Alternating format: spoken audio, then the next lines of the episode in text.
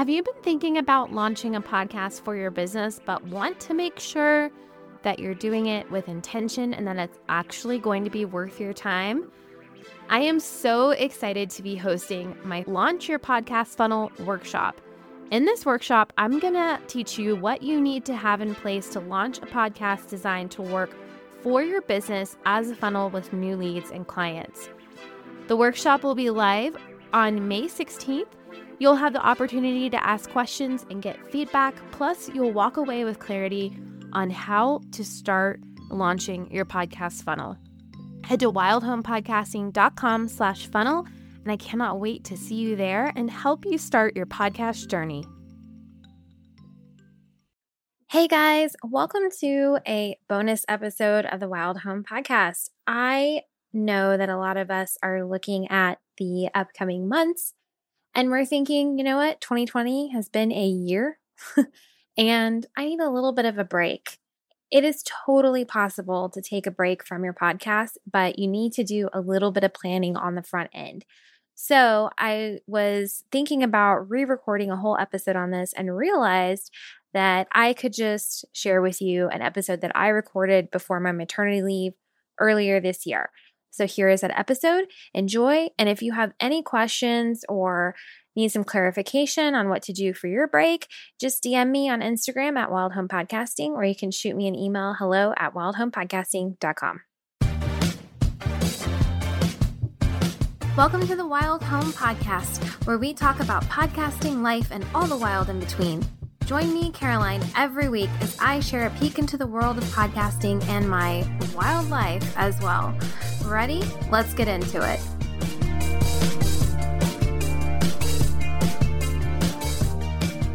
Hey guys, and welcome back to another episode of the Wild Home Podcast. Caroline here, and I am batch recording episodes today in preparation for my maternity leave and I've turned my AC off because it was very loud. And I'm going to have to wrap this up so I can turn it back on so I don't melt to death. But today I wanted to talk about a topic that I am working on right now, and that is getting your podcast ready for a break. So I think that podcasters can be really scared of taking breaks. I know that as a new podcaster. I definitely was. And the reason I was scared to take a break was because I was worried about losing listeners, like people forgetting about me, and also like wondering how difficult it would be to come back from the break once I was on the break. Because let's be honest, I mean, we all love podcasting and we all love a lot of things. Like, I love my kids, but sometimes a break is really nice. And then I come back and I'm like, oh, reality check. And the same goes for like a podcast. You know, you you spend a lot of time on a podcast. And so when you take a break, it's really great, but then you have to get ready to rev back up, you know, and get ready to go back into full production mode again. And so it can be a lot. So we'll talk about some of those things. The first thing I want to say though is that breaks are necessary. Like, I don't know about you guys. I cannot I cannot just go go go go go go. I've got to take a vacation every once in a while. I've got to take even just some time to like do magical things with my kiddos. I just cannot keep going. It's not good for you mentally. It can be exhausting. And so breaks are necessary. So don't be afraid of taking a break and be sure that you're giving yourself breaks, right? And so when you're planning your podcast schedule, just think about those breaks ahead of time if you can. And a lot a lot of them, you know, are going to revolve around holidays, right? So you're probably going to want to take days off for holidays. So make sure you're building that into your schedule as you're looking ahead and planning ahead. You know, when do you want your last episode to air before Thanksgiving, before Christmas, before, you know, your summer break, before spring break, all those things and just make sure that you're thinking about that ahead of time. And that's really going to help you, especially because sometimes they really sneak up on you, these breaks that you need to take. Sometimes we have to take breaks because things happen. So last year, my daughter was in the hospital and I had to take a break. And I had been batching. And so it was really easy for me to take a break, right?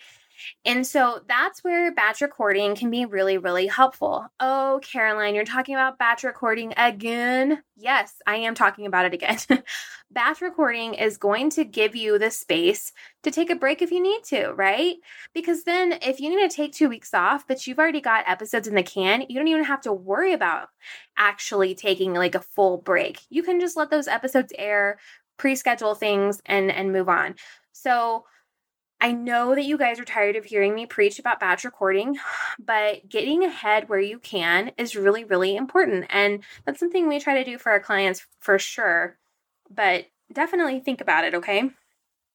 So, what are some things you can do? Let's go back to that like fear of losing your audience or them losing interest while you're on break. And I think there are some things that you can do to kind of keep the momentum going and also keep them engaged while you're out. One of my favorite things to do, especially if you have a lot of episodes that you've already released, is to schedule reruns or throwbacks. So, what are some of your favorite episodes? What are episodes that got a lot of downloads? What are episodes that were really meaningful? And can you re-air those episodes? And so we've we've done this for several clients during breaks and it's worked out really well because it gives them something to talk about while they're on their break but it also keeps the energy going and also it's good if you have a lot of episodes like say let's say you're in your hundreds and 200s that kind of thing I have not like there's a couple episodes I've subscribed to that have 300 episodes and I haven't listened to like the first 200. So when they post a rerun from like a year ago, I'm like, oh, that's this is an episode I missed. I'm so glad I get to hear it. And so I think that's a really great thing to do. Um, we'll also do this. I, I have a client who likes to do this, especially in groups during breaks. So she might do like three reruns in a week. And I think that's pretty cool, a pretty cool strategy as well. So that's going to make sure that the people who are subscribed to you, subscribe to you still get something on their feed but then it also gives people things to listen to while you're on your break.